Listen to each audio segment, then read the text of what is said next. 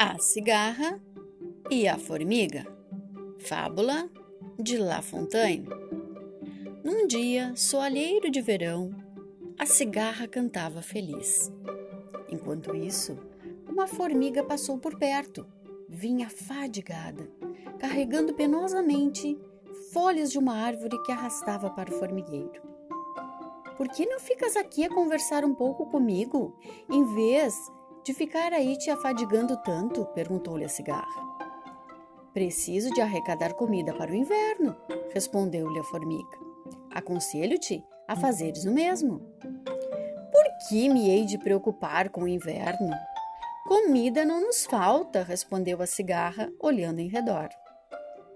A formiga não respondeu. Continuou seu trabalho e foi embora.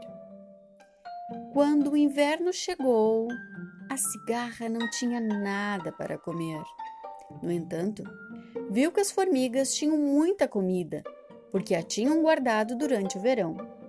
Distribuíam-na diariamente entre si e não tinham fome, como ela. A cigarra compreendeu quanto tinha feito mal.